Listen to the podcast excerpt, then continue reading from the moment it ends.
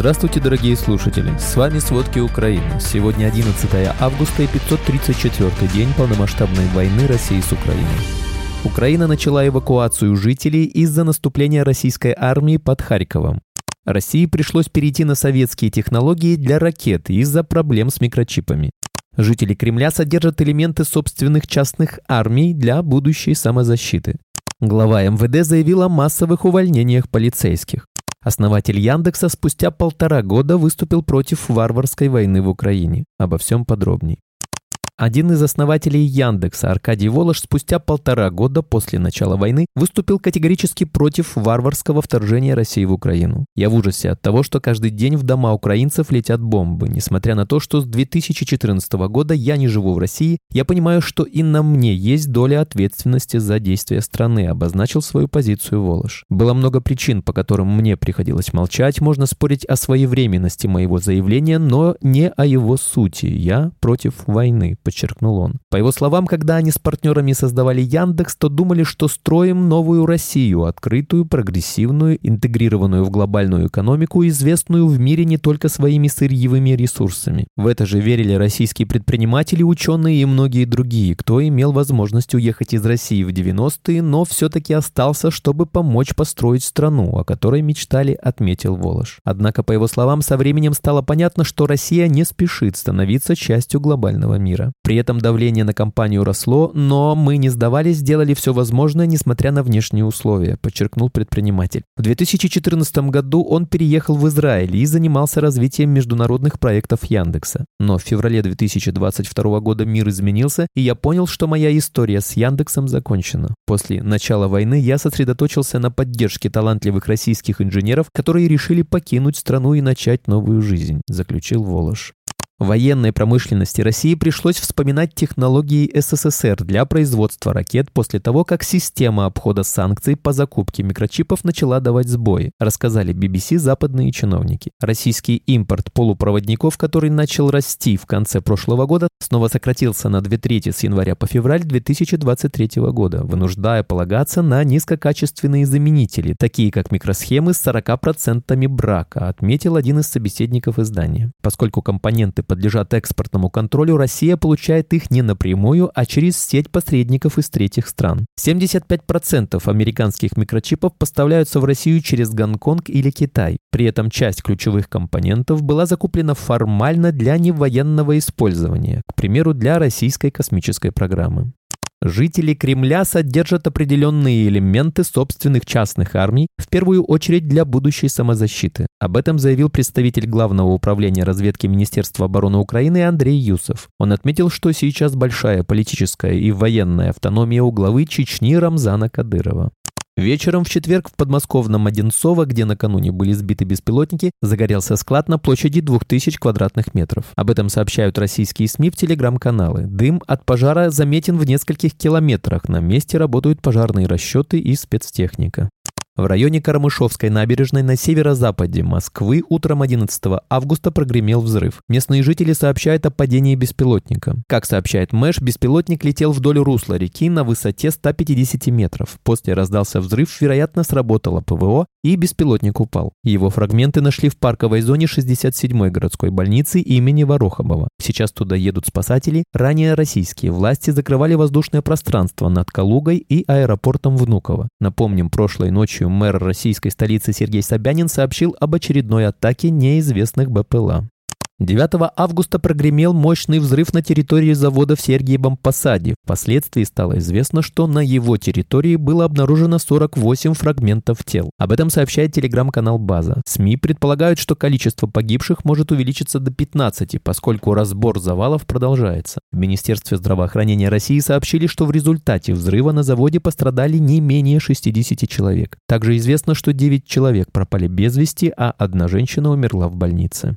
Украина начинает эвакуацию жителей прифронтовых районов Харьковской области, где российская армия неожиданно перешла в наступление и, по данным Минобороны и военкоров, смогла продвинуться на несколько километров. Жителям Купинского района предлагается временно переместиться на безопасные территории Харьковщины и Украины, заявил исполняющий обязанности главы военной администрации района Андрей Коношевич. Глава военной администрации Харьковской области Олег Синегубов предупредил, что может быть объявлена обязательная эвакуация, а для детей принудительная. Она коснется 53 населенных пункта Купинского района и связана с обострением оперативной обстановки, написал Синегубов в своем телеграм-канале. По его словам, вопрос обсуждался на аппаратном совещании Харьковской областной военной администрации в среду, а эвакуации подлежит 11 тысяч человек, в том числе примерно 600 детей. На Купинском направлении в Харьковской области украинские военные до сих пор вынуждены держать оборону. О переходе в наступление не может быть и речи, заявил накануне командующий сухопутными войсками ВСУ Александр Сырский. По данным украинских военных, российская армия сформировала наступательную группировку для прорыва на Купинском направлении. Минобороны России с начала августа сообщает об успехах в этом районе. 7 августа ведомство заявило, что армия продвинулась на 3 километра вглубь обороны ВСУ. В результате ракетного удара россиян по Запорожью вечером 10 августа пострадали 19 человек. Один человек погиб. Об этом сообщил секретарь Запорожского городского совета Анатолий Куртнев в Телеграм утром 11 августа. Он отметил, что всего за минувшие сутки к сотрудникам полиции поступило 51 сообщение о разрушении домов и других объектов гражданской инфраструктуры в Запорожье, Пологовском и Васильевском районах. Напомним, российские войска в четверг вечером атаковали Запорожье ракетами «Искандер-К» и попали в гостиницу. Также в городе были повреждены две многоэтажки. В Киеве утром в пятницу 11 августа во время масштабной воздушной тревоги по всей Украине прогремели мощные взрывы. Их слышали в разных районах столицы. Об этом сообщил мэр Киева Виталий Кличко в Телеграм. Он призвал киевлян оставаться в укрытиях. Позже мэр Киева Виталий Кличко написал, что на территорию одной из детских больниц столицы упали обломки ракеты. Это произошло в Оболонском районе. Российская армия сегодня 11 августа с утра атакует Херсонскую область. Уже известно о трех раненых женщинах. Об этом сообщает военная администрация области. Напомним, накануне россияне из артиллерии обстреляли населенный пункт Белозерка Херсонской области. Пострадали люди, которые получали гуманитарную помощь. Ночью 7 августа россияне несколько раз обстреляли центральную часть Херсона. В результате погибла женщина, пострадали спасатели и мирные жители.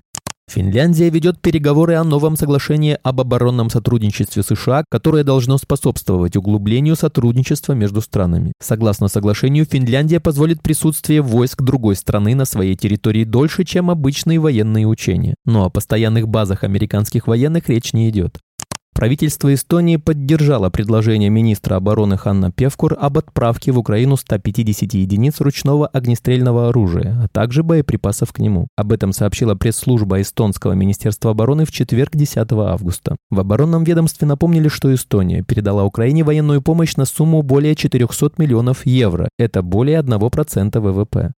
Правительство Азербайджана готовит новый пакет помощи для Украины. Об этом стало известно по итогам встречи заместителя министра внутренних дел Украины Богдана Дропятова с азербайджанской делегацией во главе с послом Сеймуром Мардалиевым. По словам представителя Азербайджана, в пакет войдет гуманитарная помощь, а также машина для механического разминирования территории. Посол добавил, что Азербайджан будет и дальше оказывать Украине всю необходимую помощь, в частности в сфере разминирования.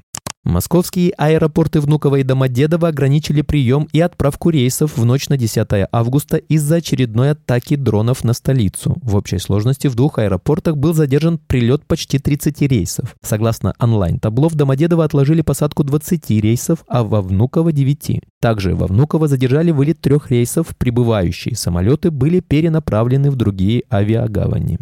В МВД России возник сильнейший дефицит полицейских, заявил глава ведомства Владимир Колокольцев. По его словам, только за июль из органов внутренних дел уволились 5000 сотрудников. Некомплект личного состава очень большой, я бы сказал, что он уже является критическим. Сложная ситуация. Сказал Колокольцев, добавив, что также МВД не хватает следователей. Согласно указу президента Владимира Путина, предельная штатная численность МВД в 2023 году увеличилась с 894 до 922 тысяч человек. В год выборов главы государства полицейских в России будет еще еще больше – 934 тысячи человек, а в 2025 году 938 тысяч. Россия является лидером по количеству полицейских на душу населения. Сейчас на 100 тысяч россиян приходится 643 сотрудника МВД. Для сравнения, в Китае, Индии и США этот показатель составляет 120, 128 и 256 человек соответственно. Российские власти не решаются национализировать крупнейшую интернет-компанию страны Яндекс из-за угрозы массовых увольнений сотрудников, сообщает Reuters. Очевидно, если национализация произойдет, компания постепенно сойдет на нет, сказал один из источников агентства, знакомый с ходом переговоров о будущем Яндекса, который Кремль планировал разделить на две компании, оставив в России ключевые сервисы, включая почту, поиск и такси. На начало 2022 года в Яндексе работали более 20 тысяч человек, многие из которых после после вторжения в Украину релацировались в Сербию. Угроза дальнейшей утечки мозгов в случае национализации мешает Кремлю принимать жесткие меры. Сделка по продаже российской части Яндекса, на которую претендуют миллиардеры Владимир Потанин, Алексей Мордашов и Вадим Аликперов, забуксировала. Иностранные акционеры Яндекса опасаются получать средства от близких к Кремлю и попавших под санкции людей. Американская корпорация Microsoft уведомила российских корпоративных клиентов о том, что прекратит продлевать лицензии на софт с 30 сентября. Microsoft пояснила, что больше не может принимать платежи на свои услуги на местный банковский счет, поскольку обновлять подписки станет невозможно. Все активные на 30 сентября лицензии будут действовать до конца их оставшегося срока. Microsoft приостанавливает запуск новых продуктов, продажу сервисов и многие другие аспекты своей деятельности в России в соответствии с санкциями со стороны Евросоюза, Великобритании и США, заявили в компании журналу Forbes. Спасибо, это были все главные новости о войне России с Украиной к этому часу. Помните, правда существует, а мы стараемся сделать ее доступной. Если вам нравится то, что мы делаем, пожалуйста, поделитесь этим подкастом с друзьями в России. Также, если вы хотели бы помочь нам делать материалы еще более качественными, пожалуйста, оставляйте фидбэк. Это очень важно для нас и для распространения правдивой информации. До встречи.